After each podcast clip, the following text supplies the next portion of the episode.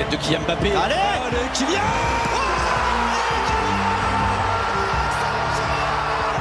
Exceptionnel Kylian Mbappé 82e minute Cette finale qui revit Cette finale qui bascule peut-être en 3 minutes La première est en train d'aller chercher l'or et le record du monde. C'est la meilleure performance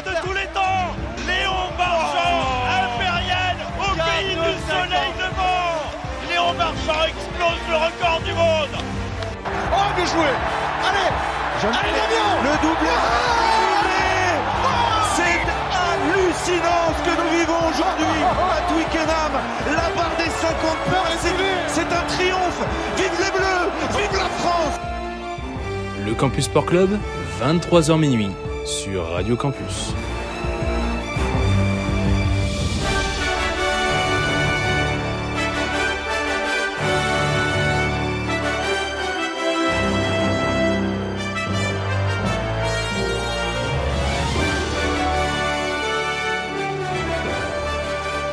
Bonsoir, bonsoir et à toutes auditeurs auditrices de Radio Campus Lille. J'espère que vous allez bien. On est de retour pour un nouveau CSC, nouvelle semaine, soirée même un peu particulière, vous allez le voir, puisqu'on on l'a un peu teasé la semaine passée, ce CSC ne sera pas comme les précédents.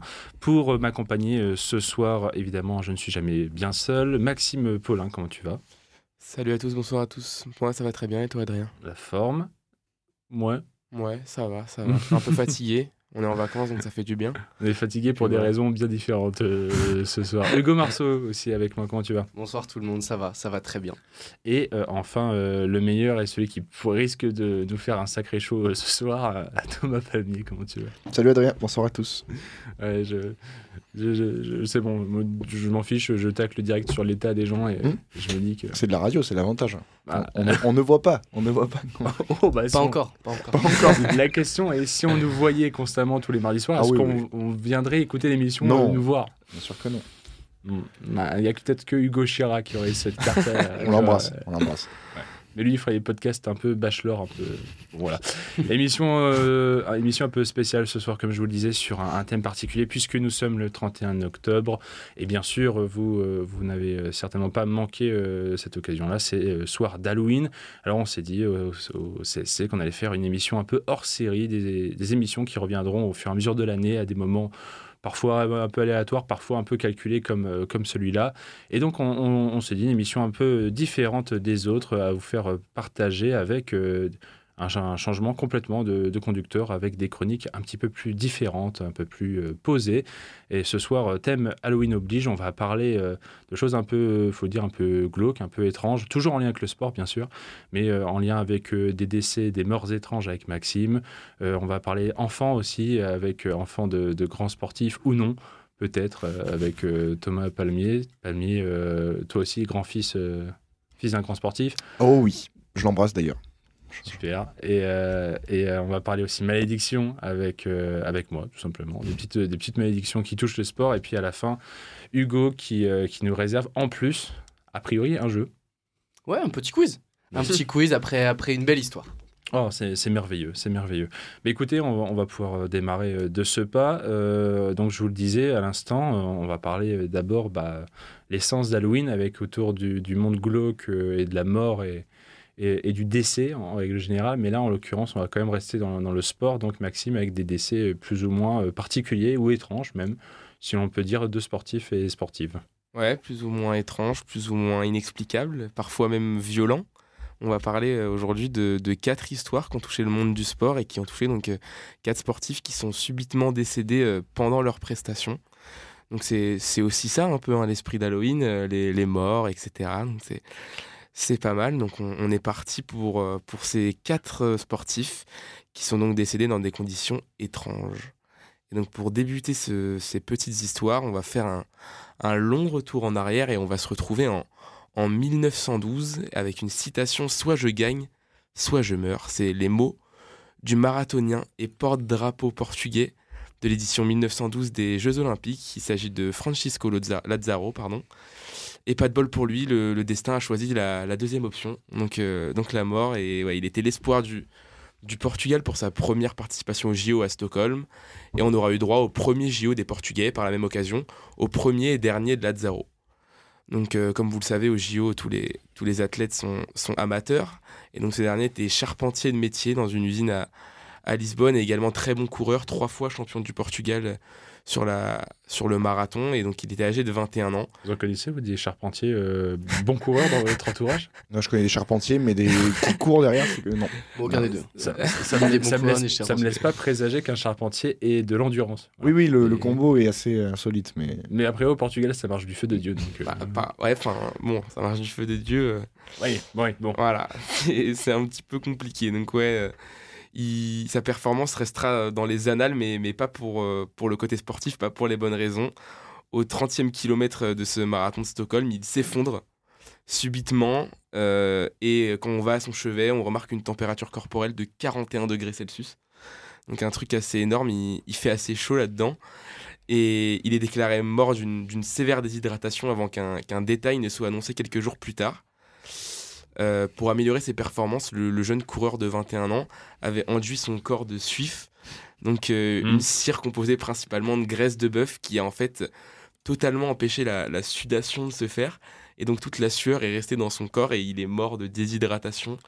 Wow. Et, peu. il, il a complètement, euh, vraiment, il s'est desséché et toute l'eau est restée dans son corps. A priori, Thomas trouve ça sympa. Non, je. Définis un peu. Non, je, je- j'essaie d'imaginer, mais c'est quand même énorme. Mais c'est le dopage de l'époque, quoi. Ouais, ouais, c'est ça. Un, do- Ouais, un alors, dopage qui est un peu mal tourné. Dopage, alors pas vraiment, parce que ça booste pas la truc, mais lui, dans sa tête, ça le freine moins que les autres. Ouais, c'est ça. C'est ça. Mais en fait, ça, ça, l'a- c'est ça. ça a tellement freiné son organisme. psychologique, que- ouais, Ouais, c'est enfin, ouais, c'est pas comme si tu, tu dopais tes muscles, c'est que tu dis à ton corps d'être de, par exemple, produire un peu moins d'acide lactique. Ouais, comme ça, ça, tu vois, les trucs. euh, je ne connais pas suffisamment super bien en anatomie, vous allez vous rendre compte, mais. Exactement. Donc voilà, au, au 30e kilomètre euh, du, du marathon, il s'effondre et il meurt subitement de déshydratation. En sa mémoire, une statue à son effigie est, est présente dans les rues de la capitale suédoise, à l'endroit où, où- où le coureur s'est effondré. Et son nom a, do- a été donné à une rue et également au, au stade du Sporting euh, Lisbonne, donc Benfica. Donc voilà, c'est ça reste dans les annales, pas mal pour une, pour une première au jeu, les gars, vous en pensez quoi? Bah, euh, Première dernière. Ouais, c'est ça, première dernière, euh, inédit. Puis euh, je pense unique en son genre. Enfin, j'ai jamais entendu une histoire, euh, une histoire pareille de, de s'enduire de, de, de suivre pour. euh, L'avantage de ces histoires-là, c'est que comme c'est tourné dramatiquement, personne n'a réessayé la suivre derrière, donc euh, au moins on a- Quelque part, c'est un précurseur c'est et des crash un, Ouais, un des crash tests. pour le- précurseur, Tu vois, pour moi, exactement. c'est les crash tests. Tu les envoies tenter un truc et puis bon, ça marche pas. Oui, c'est la jurisprudence. Au moins, La c'est. jurisprudence, je pense que pour le coup, exactement. ça ne sera une fois pas deux, quoi. Exactement. Super. On passe donc à notre, à notre deuxième histoire. On avance un peu dans le temps et on se retrouve en 1923. Petit aparté, je pense que vous connaissez tous les trois et à nos auditeurs qui nous écoutent, le, J'espère, sinon tu nous mets une pression. le, le jeune basketteur français Kylian Ice qui est meneur au- aux Pistons de Détroit. Cholet. Cholet, exactement, ouais. Eh bien, sachez que l'un de ses homonymes américains a lui aussi été un sportif, et dans une toute autre discipline. Donc aujourd'hui, je vais vous parler de, de Frank Ice, un, un Irlandais d'origine. Pas Franck Hez. Hein. Non. Non, c'est pas le même. Et pas Kylian Ace aussi, non, c'est un- c'est pas le même, c'est Franck exactement. Un, un jeune jockey amateur voilà, qui, était irlandais d'origine mais expatrié aux États-Unis et qui a connu lui aussi un destin bien tragique mais qui possède un record assez exceptionnel et, et je vous en parlerai un peu plus tard. Donc il n'a jamais été professionnel et lui il était connu justement euh, pas du côté sportif mais plus du côté coaching. C'est-à-dire que lui il était vraiment sur euh, autour des chevaux, il s'occupait de tous les chevaux de course etc il était considéré comme un, expert dans la catégorie amateur pour s'occuper parfaitement des chevaux.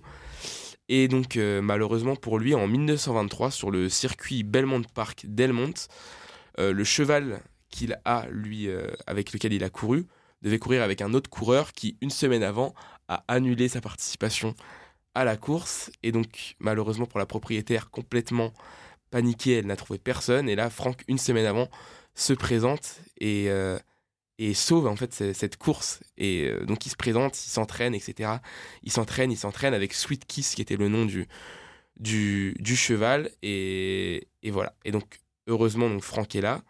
Mais cette décision sera tout aussi tragique qu'anecdotique, puisque la course démarre et Sweet Kiss et son nouveau jockey enflamment complètement la course. C'est-à-dire qu'ils n'étaient pas du tout attendus. Et vraiment, ils, s'imposent de justesse sur, euh, sur la ligne d'arrivée. D'une tête de cheval, ils s'imposent. Mais malheureusement, le seul problème, c'est qu'au moment où les officiels viennent féliciter le vainqueur, ils retrouvent le jeune homme de 22 ans affalé sur son cheval victime d'un arrêt cardiaque en plein milieu de la course.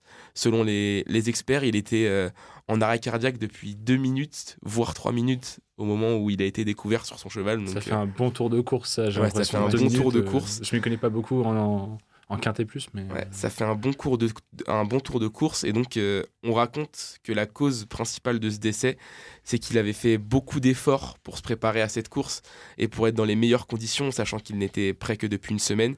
Ça explique peut-être euh, ce, cette défaillance cardiaque. Et ainsi, à ce jour, donc Frank Hayes, je vous parlais de son record tout à l'heure, demeure le seul et unique jockey ayant remporté une course en étant décédé sur sa monture. Donc, c'est quand même assez, euh, assez impressionnant. Un record qui, je pense, sera sera très difficile à battre vu, vu la performance. Euh, bah, c'est même sans doute le seul sportif à avoir remporté quoi que ce soit en étant décédé.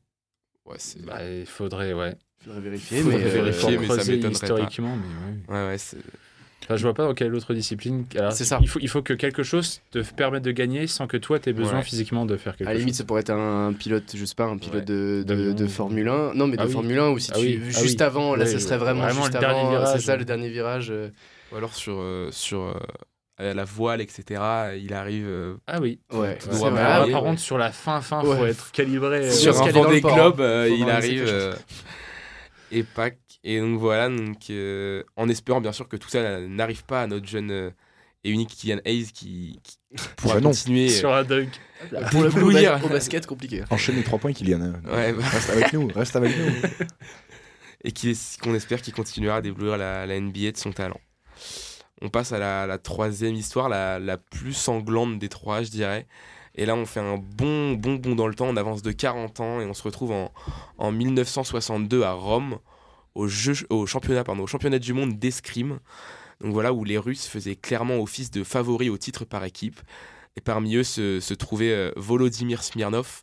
Alors attention, aucun rapport avec euh, la marque de vodka, hein, les gars. On va se calmer tout de suite. Il n'y a que toi qui connaissais, hein, Maxime. Euh, même moi qui suis sobre, je connais bien. La quoi? La vodka Donc voilà, ce, Volodymyr Smirnov qui était âgé de 28 ans et grand favori au, titre individuel également, qui va connaître une mort tragique et, morbide en direct. Donc euh, lors du relais par équipe, les, Russes affrontent les, les, Allemands, eux aussi très réputés à l'époque, et Volodymyr se retrouve alors opposé au champion allemand Matthias Baer. Et lors d'une reprise, un contact entre les deux, entre les deux a lieu. Et à l'époque, donc il faut le savoir, mais les sabres euh, d'escrime étaient composés différemment. Et il y a eu une évolution énorme dans la conception des sabres. Et donc, euh, à ce moment-là, le sabre se brise sur la poitrine du russe, mais ne s'enfonce pas dans la cage thoracique du russe. Il se brise et un morceau du sabre vient transpercer son masque il fracture le crâne du russe et atteint le cerveau. Et donc le russe est directement évacué euh, de, de, la piste. Et euh, malgré les efforts des, des, médecins, il décédera deux jours plus tard dans un, dans un hôpital romain. Donc c'est la première fois qu'un combat d'épée tourne au drame quand même depuis le Moyen Âge, les gars. Hein. voilà, faut... Non, il y avait les trois mousquetaires avec François Civil. c'est vrai. C'est vrai. Ça avait mal tourné. C'est vrai, c'est vrai. c'est là où on voit les limites des connaissances historiques de Thomas Palmier, qui pense que François Civil est un mousquetaire. C'est vrai. Donc voilà, donc, comme je l'ai dit tout à l'heure, depuis les sabres d'escrime sont contrôlés, euh, sont contrôlés euh, quotidiennement et leur confection est soumise à des normes des, des plus strictes. Et on espère ne plus jamais revoir ça euh, dans n'importe quelle compétition d'escrime, ce qui est assez quand même tragique pour ce Volodymyr Smirnov, donc, qui, qui décède en direct en 1962 à Rome. Et une dernière petite histoire pour clôturer cette chronique, avec une histoire qui fait vraiment froid dans le dos. C'est l'histoire, peut-être que vous la connaissez, du, défenseur colombien Andrés Escobar, euh, qui est le 22 juin 1994. Euh, alors que la Colombie défie les États-Unis pour le compte de la Coupe du Monde, le défenseur de l'Atlético Nacional, donc euh, le club emblématique du football colombien, marque un but contre son camp, ce qui élimine prématurément les Colombiens pourtant vus à cette époque-là comme les, comme les possibles outsiders de la compétition et qui étaient vraiment bien partis. Et malheureusement, ils se font éliminer, notamment à cause de ce but contre son camp du défenseur euh, colombien. Et donc voilà, il est vu comme le principal comptable en Colombie, etc. Et en rentrant dans sa ville de Medellín, ce dernier est la cible de plusieurs cartels colombiens, notamment le cartel de Medellín. Attends, mais il s'appelle bien Escobar. Ouais. C'est quand même ironique ça. Oui, Escobar a été chassé par les cartels colombiens. hein. Non, tu l'as, tu l'as cherché hein, dans un sens. Ouais, bah ouais. Et donc voilà, il est la cible du, du cartel de Medellín, notamment qui avait parié des sommes astronomiques sur la qualification colombienne en phase finale. Et alors, âgé de 27 ans, il sort dans un bar un soir et se dispute avec un supporter colombien du nom de Humberto Muñoz Castro. Et ce dernier se, se saisit d'un pistolet et, et tire alors 12 fois à blanc sur le. Enfin, tire, pardon, à bout portant sur, le, sur les défenseurs colombiens. La cause de ce meurtre est bien connue, bien sûr le but contre son camp du défenseur colombien quelques semaines plus tôt. Et pourquoi on, sait ça? C'est que plusieurs témoins affirment avoir entendu l'assassin lâcher des goals à chaque fois que- qu'il tirait sur la victime. Et, euh, et donc c'est une mort tragique et son, son, son assassin sera condamné quelques années plus tôt à 43 ans de prison. Ah, J'allais dire 12. Mais, Ah oui. mais 12, enfin ça se rapproche de 12 puisque en 2005, il sera libéré pour bonne conduite 11 ans, donc, donc, euh, donc euh, même pas ouais, une dizaine d'années après son, son incarcération, il est libéré pour bonne conduite. ça, ça va là-bas, euh, t'as de l'espoir quand t'es, t'es incarcéré. euh, 40, 40 ans, que t'as Ouais, fait que 10 ou 11. euh, C'est ça. C'est brut et net, tu sais. Ouais. T'as voilà. 40 ans brut, Ouais, mais au final 10 ans net. quoi. Exactement. il doit- 70% de réduction. c'est ça. Mais sans mauvais, sans mauvais jeu de mots, c'est un vrai pistolero en tout cas, ce, ce mec. C'est exactement Ouais, ça. non, mais c'est pour ça qu'on l'attend aussi. Enfin, je veux dire, au bout d'un moment. On- on- je, je l'ai signé pour ça. Mais et pourquoi il est là écoute, aussi c'est Écoute, sûr. euh, Voilà, eh ben, magnifique. alors que toi, je comprends toujours pas. Pourquoi un accent Pourquoi C'est exactement ça. Donc voilà une mort bien tragique, sûrement liée au- à la puissance des cartels en Colombie, qui selon toute vraisemblance seraient les, les instigateurs de cette tragédie. Donc on reviendra, on va revenir euh, très rapidement sur d'autres euh, sportifs décédés. On pensera notamment à Marc-Vivien Fouet, l'ancien joueur de l'Olympique lyonnais, qui en 2003 est victime d'une crise cardiaque sur le terrain pendant la, la Coupe des Confédérations avec le Cameroun, ou encore euh, la, la plus, la plus, euh, la dernière en date en 2015 euh, sur le Grand Prix de Suzuka à Tokyo, où malheureusement Jules Bianchi décède des suites d'un impact avec une dépanneuse présente sur le circuit. neuf mois après cet impact et neuf mois après un coma long et douloureux, c'est Mm. ses proches décident de d'arrêter tout simplement ce coma et de laisser Jules partir. Donc voilà, c'est plus tragique encore, mais voilà, j'aimerais savoir moi, quelle, selon vous, la- laquelle de ces quatre histoires est la plus, est la plus glauque euh, de ce moment-là et pourquoi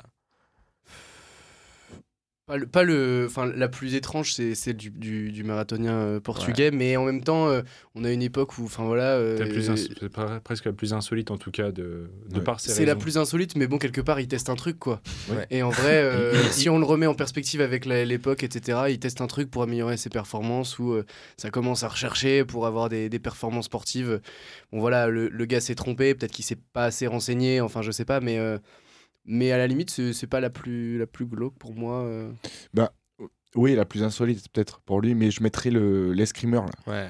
Ouais. Ça c'est quand même euh, c'est quand même assez incroyable. Mais euh, je pense que ça fait ça fait partie malheureusement de de l'histoire de ce sport-là, c'est-à-dire qu'il peut y avoir un accident et on joue quand même. Enfin, tu joues pas au tennis quoi, dans le sens où avec une raquette c'est compliqué de se faire au- aussi mal. Là, c'est quand même avec des sabres qui sont des, des instruments euh, bah, pour le coup assez dangereux de base. Même malgré toutes les protections et tout ça, ça peut arriver qu'il y ait un accident, mais là pour le coup, ouais, c'est oh, terrible quoi. C'est terrible toutes les, les blessures qu'il a eues, enfin même beaucoup plus que ça, mais c'est Ouais. En tout cas, autant euh, le marathonien, là, il a permis de faire comprendre qu'il fallait pas faire ça. Mm.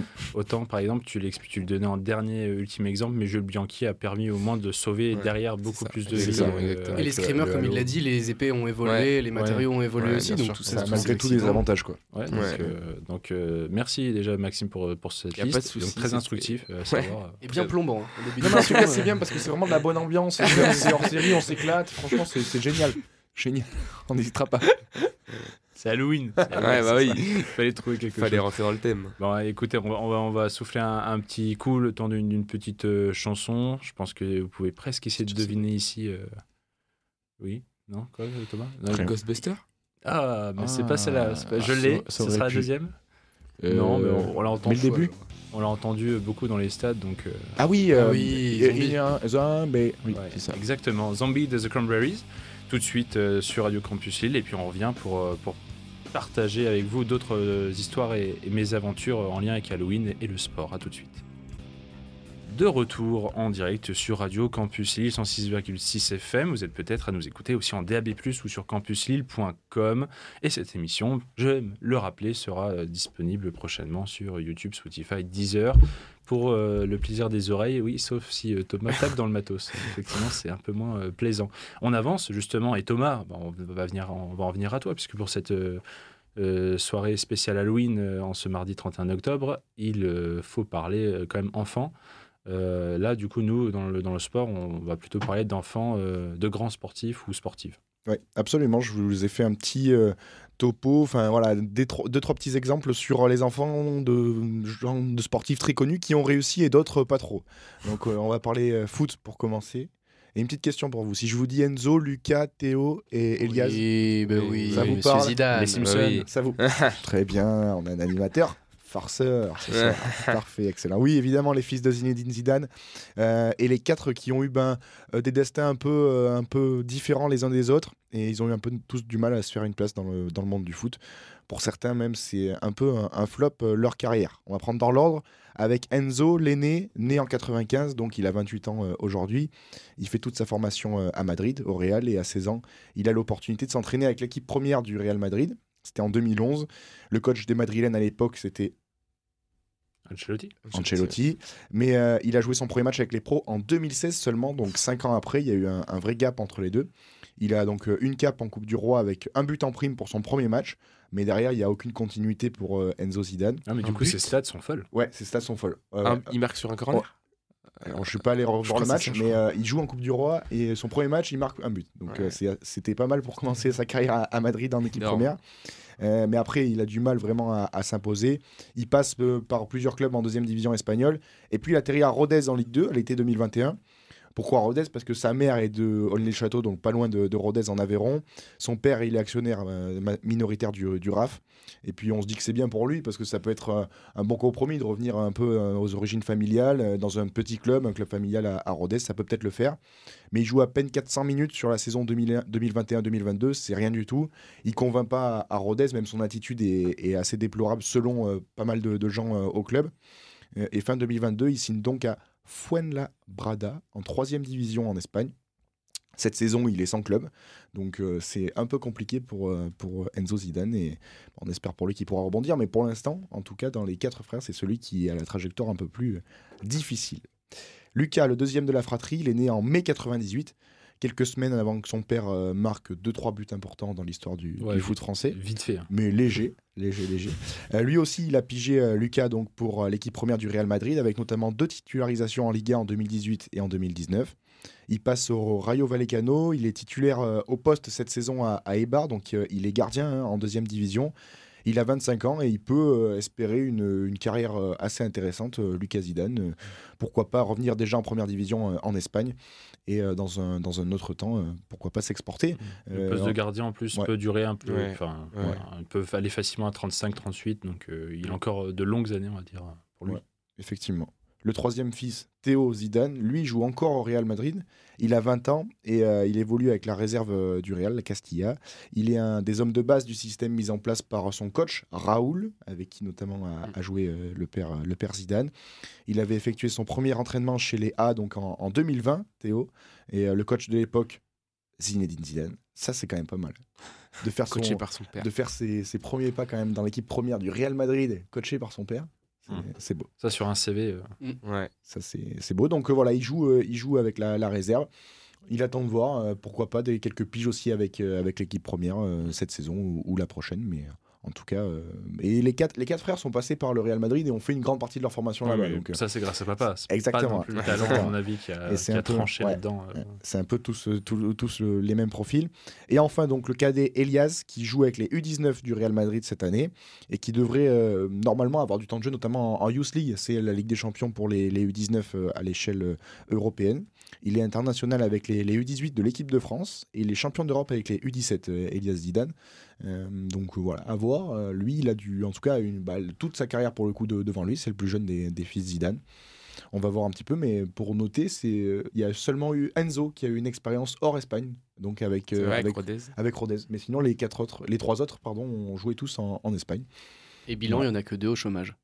Bilan, il n'y en a que deux au chômage. Que, effectivement. que, que deux. Que deux. C'est comme s'ils étaient Ouais. 600. Que deux. Ouais, c'est vrai. Les stats sont géniales. Ah C'est- 2 sur 4. Donc ça fait, ouais, c'est un peu, c'est un peu compliqué euh, de marcher dans les, dans les pas de leur père. euh. Effectivement. Euh, on reste dans le foot, on, on change un peu. Je vais vous parler d'Edson Sholby Nascimento, dit Edinho. Il a 53 ans aujourd'hui et il est le premier fils du légendaire Pelé. Ah. Et c'était pas facile pour lui de, grandir et de se faire une place dans, le sillage de Pelé parce que, évidemment, bah, la stature, la carrière et, tout ce qui tournait autour de, Pelé. Gardien de but, euh, il est euh, Edinho. Il a une carrière honorable au Brésil parce qu'il compte euh, bah, euh, quasiment 150 matchs avec, euh, Santos, le plus grand club euh, brésilien. Même s'il l'avoue lui-même, euh, il avait une relation très complexe avec son père Pelé, qui est décédé en, en 2022, bah, parce que c'est ce que je vous disais, il a été baladé au fil de ses voyages, euh, notamment euh, aux États-Unis quand euh, Pelé jouait euh, là-bas. Et le fils a eu du mal à avoir une vraie relation euh, père-fils. Je vous invite d'ailleurs à aller lire. Il y avait un très bon papier de, l'équipe qui, euh, qui retraçait un petit peu le, parcours de, de, euh, à ce sujet-là. Au début des années 2000, il entame une carrière d'entraîneur à, Santos comme spécifique gardien, puis euh, adjoint donc de l'équipe première. Mais en 2014, il est accusé de trafic de cocaïne et blanchiment d'argent. Donc ça met un petit coup de frein quand même à sa carrière d'entraîneur. T'es sûr que c'est fils de Pelé ou fils de Maradona? Ah ouais, non, c'est fils peut, de Pelé. on peut confondre. On peut confondre, effectivement. Mais il prend euh, quand même 33 ans de prison, puis finalement 12 euh, en appel. Ouais, avec Pareil, la 60 ouais, réduction, oui, de toute la, façon. la- la- la réduction, la fameuse. On en est encore là. Fête de la prison en Amérique du Sud. c'est gratifiant de fou. C'est ça. Et donc, il prend 12 ans euh, en appel. Il a, été, il, il a admis quand même euh, être dépendant aux stupéfiants. Et faut, et il a aussi avoué que sa relation avec ami- amicale avec l'un des barons de la drogue au Brésil l'a pas forcément aidé, euh, notamment au moment d'être d'être jugé. C'est une belle manière d'enrober le truc. Effectivement, effectivement. On veut dire que c'était un peu compliqué pour lui. Il avait des relations et des fréquentations un petit peu hasardeuses. Il a purgé sa peine maintenant, aujourd'hui, et il veut poursuivre sa carrière d'entraîneur. Soit, il a raison. Conscient de, de l'héritage malgré tout qu'il a apporté, parce que c'est pas rien. Il a quand même euh, ben, le- son père qui est euh, une des légendes de, de ce jeu-là, donc il a beaucoup de choses aussi à, à per- à perdurer euh, de ce côté-là. Il veut aussi prendre le contrôle de la fondation Pelé euh, pour euh, bah, alimenter la mémoire de, de son père. Donc voilà, il va continuer d'être sur plusieurs fronts. Edinho, mais c'est vrai que c'est pas facile quand même. hein, Pour, pour lui, il a dû se perdre, ça n'a pas dû être franchement évident hein, Ouais. d'avoir un père comme Pelé. même il n'y avait pas papa à la maison. Quoi. Puis euh, Pe- Pelé, euh, un peu aussi reconnu pour son talent inné, comme s'il était né avec un ballon au pied. Euh, Edinho, c'est sûr que peut-être s'il n'a pas eu une enfance enfin, un peu compliquée, a priori à suivre, en tout cas son père, à, à être faire selon son père, peut-être que, que lui aussi, euh, peut-être par manque de travail ou du, tu vois, de, juste d'être posé dans la vie, d'avoir juste une passion, puis d'avoir un peu plus d'argent, un peu plus de, de luxe, peut-être que ça l'a pas trop, ça l'a pas forgé autant que son père et Ouais. surtout dans ces années-là, je veux dire. Ouais. Et son père l'avait aussi un petit peu renié, forcément, parce que Oui, en plus, la relation. avec, euh, avec ses, hum, ses, ses différents et ses, ses petits problèmes, euh, on va dire, extra-sportifs, notamment, Edinho, c'était, son père avait un peu de mal à, à l'accepter euh, aussi. On change de sport, mais c'est pas facile non plus d'être le fils d'un septuple champion du monde. Mick Schumacher est né en 1999 à Vufflin-le-Château, euh, en Suisse, et il a choisi d'être euh, pilote automobile, comme son père. Mais euh, le nom Schumacher est également euh, dur à porter, à tel point que Mick fait ses débuts en karting sous une fausse identité, Mick Betch. Et on remercie maman pour le nom de jeune fille, euh, bien sûr, qui euh, prête euh, à ce- cette occasion et qui est un peu plus discret que le nom Schumacher. Il débute en, en 2008 donc en, en karting et il devient vite un crack. En 2014, il devient vice-champion du monde de karting sous le nom Mick Junior. Il a encore changé entre temps. On dirait vraiment, c'est un rappeur. Il change de Ouais, place, Mick il Junior. évolue. Junior, ouais, effectivement, effectivement, il a mûri, on va dire ça comme ça. Et l'année d'après, donc, il prend vraiment le nom de, de son père et il fait ses débuts en 2015 en Formule 4 euh, allemande. Il enchaîne en, Formule 3 et décroche sa première victoire à, Spa-Francorchamps, comme son père en 92, mais lui qui était en, Formule 1.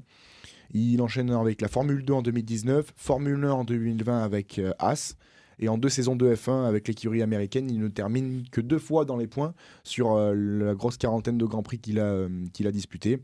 Cette saison, en, en 2023, il est pilote de réserve chez Mercedes, Mick Schumacher. Plusieurs bruits de couloir l'annoncent dans le championnat du monde d'endurance, notamment pour euh, l'année prochaine. Mm. Mais là, pour le coup, lui, euh, c'est vraiment euh, compliqué de, de faire rebondir sa carrière. Il y a eu deux saisons en F1, mais là, c'est compliqué. Bah, après, euh, être fils de ne garantit pas un, un talent dans, Ah un, oui, oui, dans c'est sûr. un- dans un sport ou dans un autre. Donc euh, bah, voilà, c'est un sportif comme plein, plein d'autres euh, existent qui n'arrive pas pour l'instant à faire sa place et n'arrivera sans doute jamais à faire sa place au plus haut niveau en Formule 1 du moins. Il y a peut-être une chose en tout cas qui est, euh, qui est un peu particulière avec ce monde-là, surtout la Formule 1, c'est que notamment pour les débuts, même on parle de Formule 3, 4, euh, même en karting, euh, on, a eu les témoignages d'Esteban Ocon, de Pierre Gasly, qui sont de familles beaucoup plus modestes, normandes. Il faut mettre de l'argent, faut mettre, faut avoir des sponsors, faut avoir la, la notoriété. Donc là, grâce au nom de papa, l'avantage c'est que lui, il a pu au moins avoir l'avantage de tracer sa route très facilement de se faufiler alors que, que d'autres ont un peu dû cravacher, ont dû avoir des parents. On parlait de Jules Bianchi avec. Charles Leclerc, Mm. même si euh, Leclerc est monégasque, euh, c'est- tu vois, c'est pas donné à tout le monde non plus de faire son trou dans le kart international pour ensuite être vu et avoir la visibilité pour faire de la Formule 4, 3, 2, 1. Donc lui au moins il a pu euh, sortir son nom quand il voulait et, et je pense qu'il n'a pas eu trop de difficultés à avancer euh, dans ce sport-là. Ouais. Mais Peut-être son... peut-être que ça l'a réconforté aussi. Oui, c'est sûr. Le, le talent avait pas. C'est sûr. Mais son nom, c'est ce que tu disais Hugo, son nom lui a peut-être offert une place dans un premier temps et l'a un peu pistonné. Mais après, euh, c'est bien que ça se dur. joue à- à la loyale, c'est bien que ça se joue Ah sur bah le talent. Après, euh, il, a, il a réussi quand même Ah à venir jusqu'en Formule Non, 1. non, euh, faire partie des 20 pilotes euh, Ah non, qui font partie d'un championnat de Mais Formule 1. les contacts de papa ont peut-être dû Le départ, c'est toujours la même chose, c'est la question égalité des chances, machin. Il part au début avec un, avec avantage et derrière, après, il faut. il il faut- fait, il, il prend la bonne piste et derrière, si, je dis pas de bêtises, il fait la paire avec Nikita Mazepin au début. Et il faut savoir que c'est aussi en lien avec leur gros sponsor de l'époque, où ils avaient euh, bah, le milliardaire russe Mazepin qui a, qui a Ouais. glissé son fils. Et à côté de ça, il y avait le côté allemand, où il y avait des gros sponsoring allemands. Et ils ont dit, il nous faut un pilote allemand en mode égérie. Et c'est pour ça que quand Mick Schumacher est parti, l'idée Hülkenberg est arrivée rapidement, Ouais. puisqu'il fallait pour garder ce sponsor-là, il fallait quand même mettre la notoriété allemande dans l'écurie. Et donc, ils ont gardé un pilote allemand par contrainte, en gros. Ouais. Voilà. Parce que Mazepin, après, il s'est retiré avec le conflit euh, russo-ukrainien. Ouais. Donc, ils ont pu prendre euh, Magnussen. Mais euh, Ce qui était pas bon, surtout Mazepin. Il finissait pas une course. c'est une autre histoire. Mais aussi, un, aussi un fils d'eux. Mais, euh, Oui, oui, mais du coup, on avait une belle paire de fils d'eux. Et, euh, mais Mazepin, euh, père, pas grand sportif, mais Non. riche, quoi. Comme Lance Stroll, hein, finalement. Oui. C'est c'est pareil. C'est vrai. Mm. Comme Carlos Sainz, même si son père a beaucoup plus réussi. Pour le Ouais. coup. Et Carlos Sainz réussit plutôt. lui. Euh, on va terminer avec euh, une, dernière, une dernière petite histoire euh, qui m'a été inspirée par le combat de ce week-end euh, entre le combat épique entre euh, Tyson Fury et Francis Ngannou. C'est de la boxe, c'était euh, dans la nuit de samedi à, à dimanche. Et faire le même sport que son père, c'est parfois tentant. Leila Ali a 35 ans. Elle est l'une des neuf filles de la légende de la boxe, Mohamed Ali. Elle a choisi de pratiquer le même sport que son père euh, malgré le désaccord total de Mohamed Ali qui était vraiment contre. Il disait euh, qu'il voulait pas voir sa fille là-dedans parce que trop dangereux, parce que trop de contraintes. Euh, malgré tout, Leila commence la boxe à, à 18 ans. Elle fait son premier combat en, en 99 à, à New York devant 3000 personnes. Et elle choisit euh, la boxe anglaise comme son père et elle bat son adversaire en, en 30 secondes pour son premier combat. Donc déjà, c'est donne le ton. Elle enchaîne 8 victoires derrière de, de suite. Elle commence forcément à se faire une petite réputation. Et elle va côtoyer, elle va euh, croiser le chemin d'une autre fille d'eux. C'est Jackie Frazier, la fille de l'immense euh, Joe Frazier. Et donc un En combat... plus, ouais, ok. Et ouais, donc un combat est organisé entre les deux parce qu'évidemment ça fait monter la sauce euh, aux États-Unis. Tu peux sortir les noms Ali contre Frazier. euh, Voilà, c'est ça exactement, ça passe nickel pour le référencement, c'est top. Et ça se passe en, en 2001, donc le combat, toujours à New York. Un combat bien sûr en, Mondovision, remporté par euh, la fille Ali à la décision des juges. Là pour le coup, le combat a duré beaucoup plus longtemps, pas seulement 30 secondes. Euh, donc euh, jackpot hein, sur le, fond et la forme, une soirée parfaitement réussie. Leila Ali, elle a été plusieurs fois championne du monde entre 2002 et 2007. Elle a gagné tout ce qui était possible dans sa catégorie des, des poids moyens. Et elle n'a jamais connu la défaite avec 24 victoires en autant de combats. Elle prend sa retraite en 2007 après une euh, dernière victoire par KO lors d'un combat organisé en, Afrique du Sud à Johannesburg. Et euh, donc une carrière magnifique, mais qui a même pas pour le coup été euh, entachée ou quoi que ce soit par le nom Mohamed Ali. Et qu'on, malheureusement, dont on n'entend pas Ouais, très peu tant parler euh, que ça dans Ouais. le parce qu'en plus avec l'UFC euh, Ouais. toutes ces disciplines là on parle beaucoup quand même même de des grandes femmes euh, combattantes euh, qui émergent mais par le passé on parle pas beaucoup des anciennes boxeuses ou euh, combattantes et elles pour le coup ça fait bizarre de par enfin, moi personnellement j'en ai quasiment jamais entendu parler euh. Mais c'est alors du coup j'ai essayé de fouiller un peu euh, en, préparant et c'est une vraie légende de la boxe euh, féminine, euh, euh, absolument invaincue. Elle a gagné donc la, fille Frazier qui était ben, pareil vraiment au top niveau à ce moment-là au début des années 2000. Donc euh, voilà, pour le coup, une famille Ali qui, qui marche plutôt pas mal en boxe, on va dire. Ouais, et lui, par contre, pour le coup, il en a 9 enfants, t'as dit. Ouais. Donc, il, au- Avec au plusieurs cas femmes où- différentes. euh, Ouais, Ouais. donc au cas où il avait quand même de quoi. euh, ouais, c'est ça, il peut, il peut tranquillement. Il a maximisé les chances. C'est ça, exactement. C'est exactement. ça. Super, merci euh, Thomas pour, ce- pour ces, euh, ces belles histoires donc, euh, sur les enfants d'eux. euh, Belles histoires de famille. Ouais, Ouais, belles histoires de ça. famille euh, au contraste forcément. C'est ça la magie du sport, c'est que t'as beau être fils d'eux, euh, t'es absolument pas assuré de quoi que ce soit. Euh, bah, écoutez, bah, c'est à mon tour, je vais avancer aussi assez euh, vite, assez rapidement pour laisser le temps ensuite à Hugo en fin d'émission d'avoir quand même un petit jeu à nous proposer. Je suis, je suis friand de ça. Donc, euh, bah, moi, je me suis concentré donc sur les malédictions euh, en lien avec le sport. Alors, malédictions entre guillemets et des malédictions vraiment au sens propre du terme. On va vraiment, il y a vraiment deux histoires, les deux premières notamment, où on parle vraiment d'une malédiction dans l'histoire. Euh, est-ce que vous connaissez la malédiction qui frappe Benfica, par exemple? Benfica Lisbonne en foot. Alors là, non. Il faut remonter à la fin des années 50 et début des années 60 où le Sport Lisboa et Benfica, donc le SF Benfica, est de retour au sommet de la hiérarchie des clubs portugais grâce à un homme. Ils viennent de recruter l'entraîneur du FC Porto de l'époque qui s'appelle Bela Gutmann. C'est un Hongrois. Il arrive euh, du FC Porto en 1959. Dès sa première saison, il fait champion du Portugal. Et la saison d'après, il fait champion du Portugal et il remporte la Ligue des champions, donc la Coupe des clubs champions européens plutôt à l'époque. Et il Ouais. conserve le titre européen une deuxième année. C'est-à-dire que le monsieur, il débarque, il est champion du Portugal, donc il, il les remet déjà au niveau hiérarchique national. Et en plus, il est doublement sacré, alors qu'à l'époque, la seule équipe qui venait de gagner la compétition, en gros, c'était le Real Madrid, puisqu'il venait de gagner 5 fois de suite euh, la compétition à son lancement en 56 face à Reims et, et d'autres. Donc lui, il arrive, il installe ça direct. Il dit OK, Benfica, empire euh, du milieu. Donc en 62, légitimement, il va voir ses dirigeants. Il dit bah prime, je sais pas, on va, né- on va Ouais, bah négocier les termes. Oui. Euh, je reste, euh, vous êtes au sommet, vous pouvez pas rêver mieux. Et ces demandes, a priori, sont un peu grosses, ou en tout cas pas appréciées par la hiérarchie qui dit non, on, on veut pas te rehausser, on te garde où t'es. Du coup, il claque la porte du club et il déclare, il déclare, il aurait déclaré en tout cas, je m'en vais en vous maudissant à partir d'aujourd'hui et pour 100 ans, Benfica ne gagnera plus jamais une coupe d'Europe.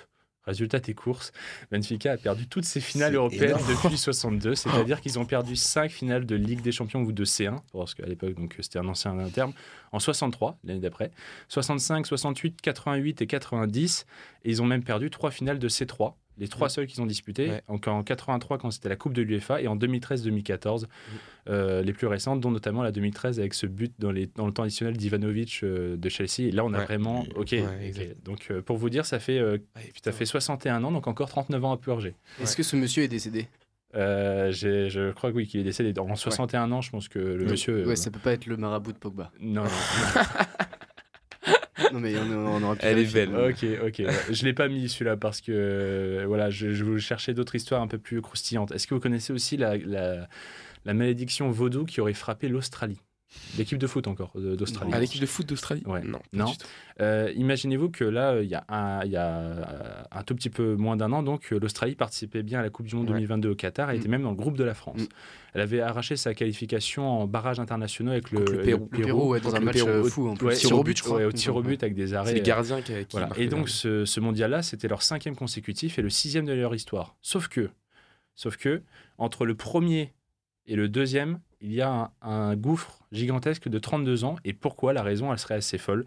Euh, il faut remonter à la fin donc, des années 60, là encore, lorsque les Soceros, le, le surnom d'équipe australienne, Mm. euh, jouent sa qualification pour le mondial 1970, qui se jouera au Mexique, et ils vont en Rhodésie, qui est aujourd'hui le Zimbabwe.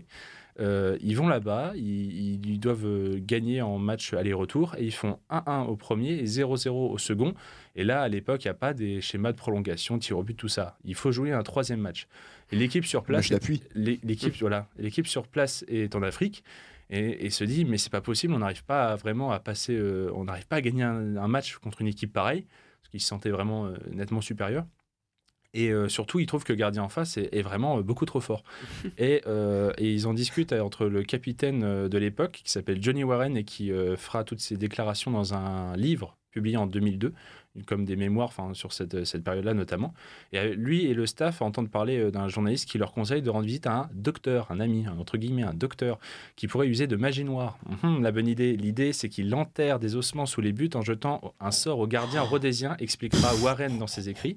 Le lendemain, troisième match, le gardien se foire complètement, sort sur blessure après un choc et l'Australie se qualifie en gagnant 3-1. Sauf que avant de voir les Soceros repartir, le fameux docteur estime qu'il est quand même euh, bah, nettement euh, en lien avec cette victoire. Donc il demande 1000 livres. Et, l'Australie, les joueurs, pas forcément avec des sous en poche, et puis euh, bah, non, avec, avec, leur, voilà, avec leur posture de, de, grands pseudo-occidentaux, voilà, l'Australie, ils disent non, non, bah, non on ne paiera pas. Du coup, il les a poursuivis. Alors, je vais reprendre une citation. Il nous poursuivait partout et criait que s'il n'était pas payé, il nous jetterait une malédiction, toujours selon les dires donc, de Warren.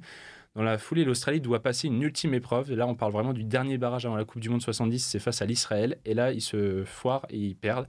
Ils font 0-0 au match aller et 1-0, non 1 et 1-0 au match retour. Donc, ils sont éliminés juste avant d'aller au Mondial 68, 70. Euh, donc pas de Coupe du Monde à ce moment-là. Ils font quand même, ils arrivent quand même à participer à la Coupe du Monde 74. Euh, c'est la première, sauf que euh, zéro victoire, zéro but marqué dans cette phase de poule. Donc la première est épouvantable pour eux. Ils commencent à se dire, tiens, c'est bizarre. Et à partir de 74, pendant 32 ans, l'Australie ne remettra plus un pied en Coupe du Monde et échouera à chaque fois au barrage ou en, qualification d'un rien. Donc pendant 32 ans, la malédiction est tombée. Pour vous dire, il y a un sondage qui a été réalisé en 2004 en Australie à l'aube des qualifications pour la Coupe du Monde 2006 et des milliers d'Australiens ont répondu et plus de 50% d'entre eux jetaient la faute de la non-qualification sur un sort lancé par le sorcier à l'époque. Donc les gens n'allaient plus au stade parce qu'ils savaient que le sort allait frapper. sauf, que, sauf que là, on est en 2004. Pourquoi ils, estiment ça? Parce qu'à l'époque, il y a un petit regain euh, quand même d'optimisme.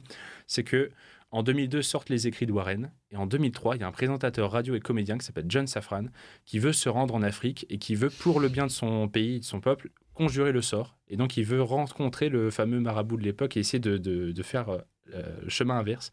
Finalement, il apprend sur place que l'homme en question, le docteur euh, magicien noir, là, est décédé.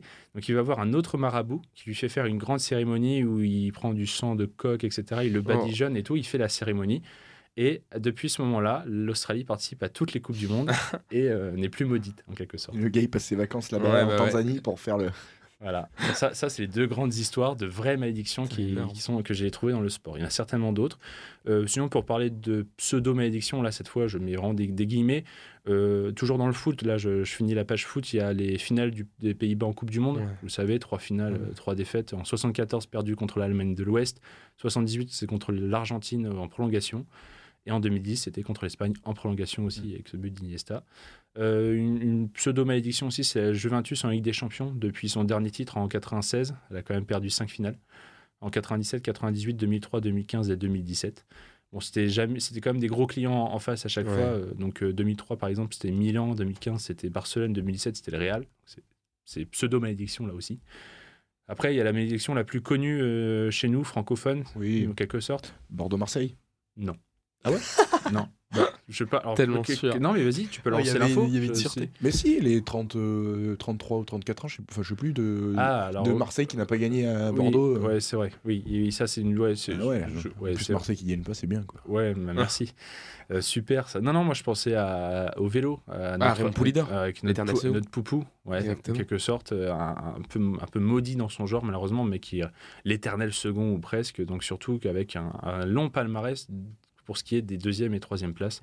14 Tours de France, Poupou n'en remporte aucun pour vous dire, trois fois sur la deuxième marche, cinq fois sur la troisième marche. Euh, ça, fait c'est un peu douloureux toujours à, se dire que un, grand nom comme lui. Euh, bon, l'avantage à l'époque, c'est avait euh, Anctil, qui est un autre Français qui brillait.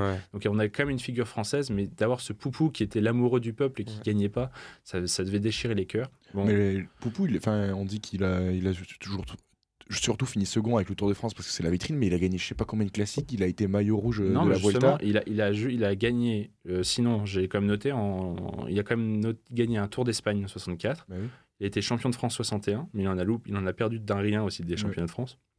Il a gagné Milan de Sanremo en 63, en 61 et la Flèche Wallonne en 63. Ah c'est les grandes euh, victoires et après.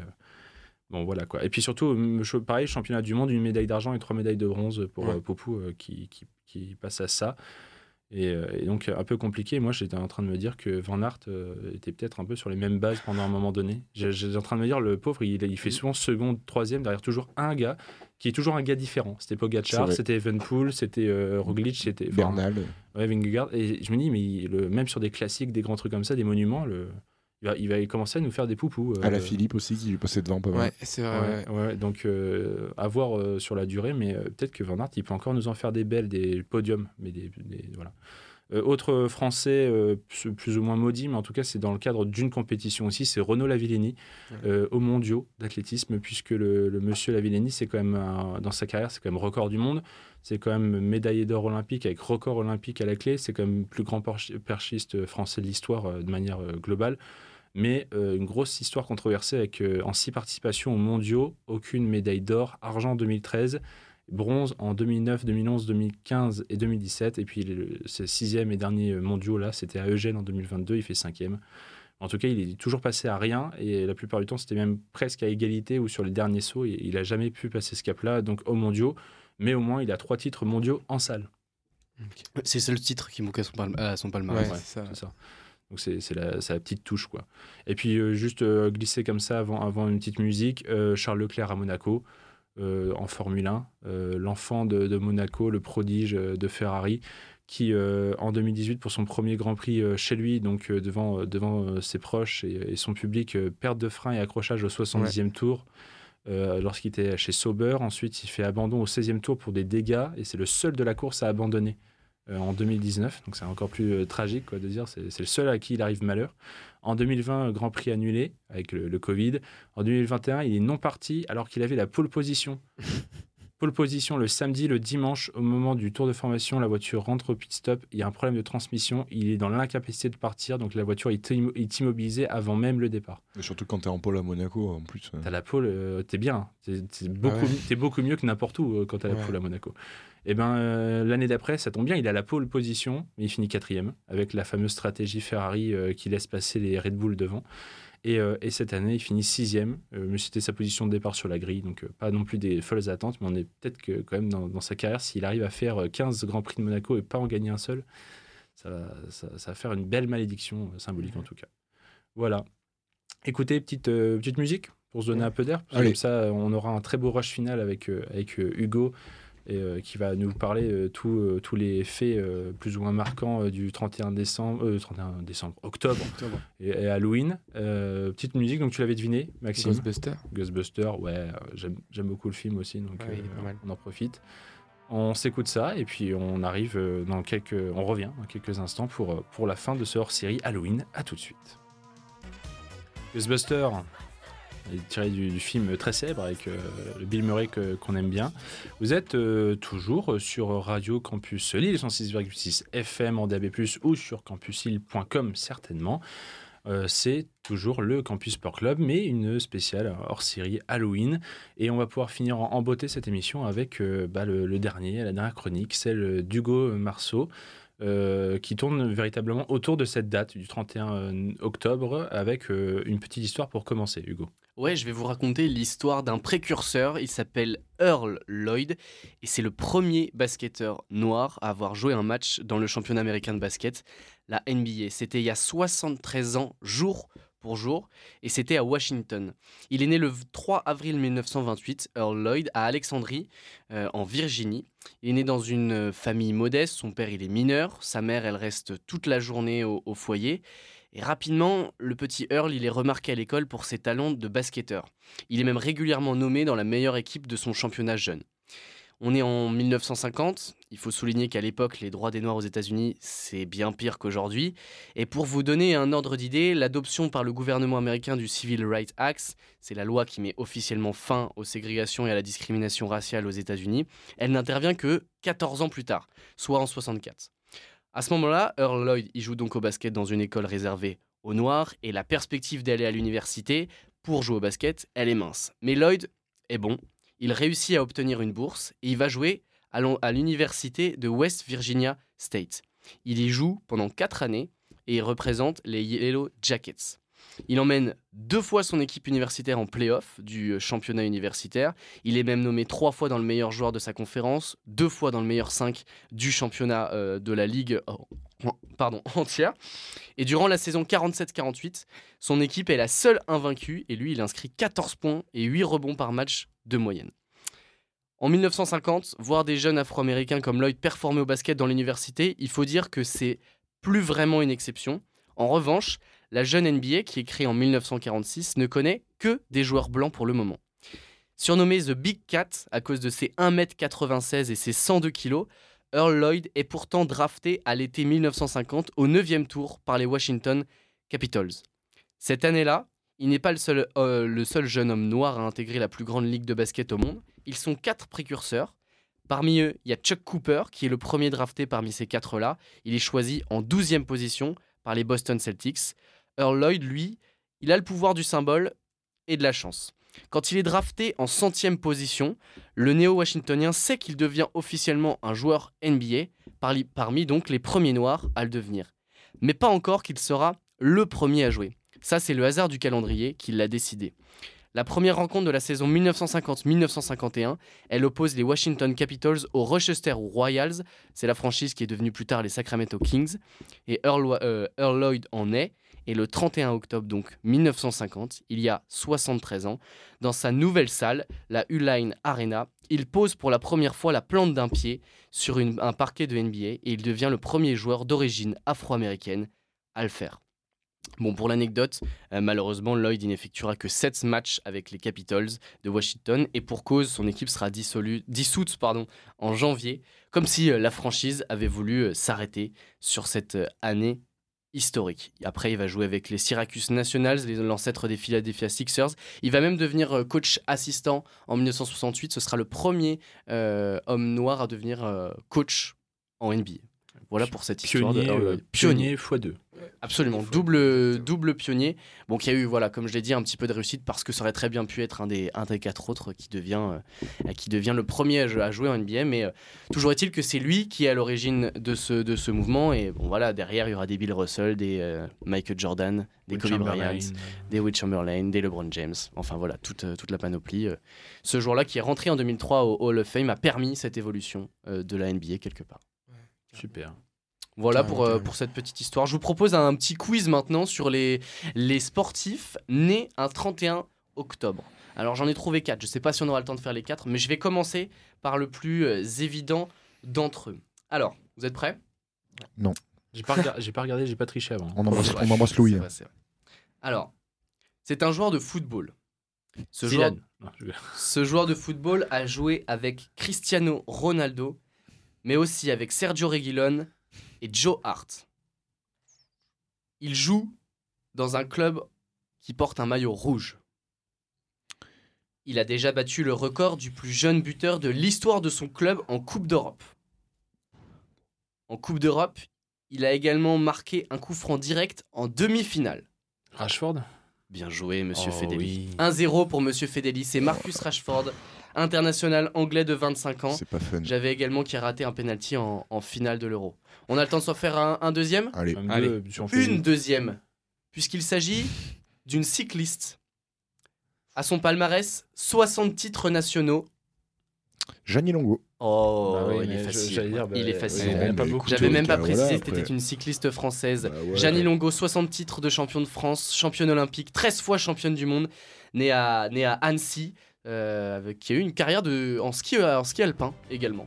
Et euh, voilà, qui en 2015 a participé notamment au tournage de l'émission Dropped, dans lequel malheureusement, voilà, c'est un petit peu le fil rouge de cette, de cette émission, sont décédés Alexis Vastine, Florence Artaud et, et Camille Muffa. Voilà pour ce quiz qui aurait été un petit peu court, mais bon, on aura eu le temps de. Désolé. Il n'y a pas de souci, c'est les, c'est les, aléas. Merci euh, beaucoup à vous trois pour ce, hors-série Halloween euh, bah, vachement sympa. Avec plaisir, merci. C'est vrai que de, base, euh, on n'était pas sur, certains d'avoir assez de matière. Finalement, c'est. Oh, il y en avait en réserve encore. Oui. Et n'oubliez pas, mangez des bonbons. Mmh. C'est important. Pour les caries, pour alimenter nos dentistes. Merci à vous trois. Donc merci Maxime, Hugo et Thomas pour ce hors-série. Le CSC revient de toute manière dès la semaine prochaine, 23h minuit comme d'habitude. Et puis d'ici là, moi je vous dis, euh, sportez-vous bien. Bye bye tout le monde.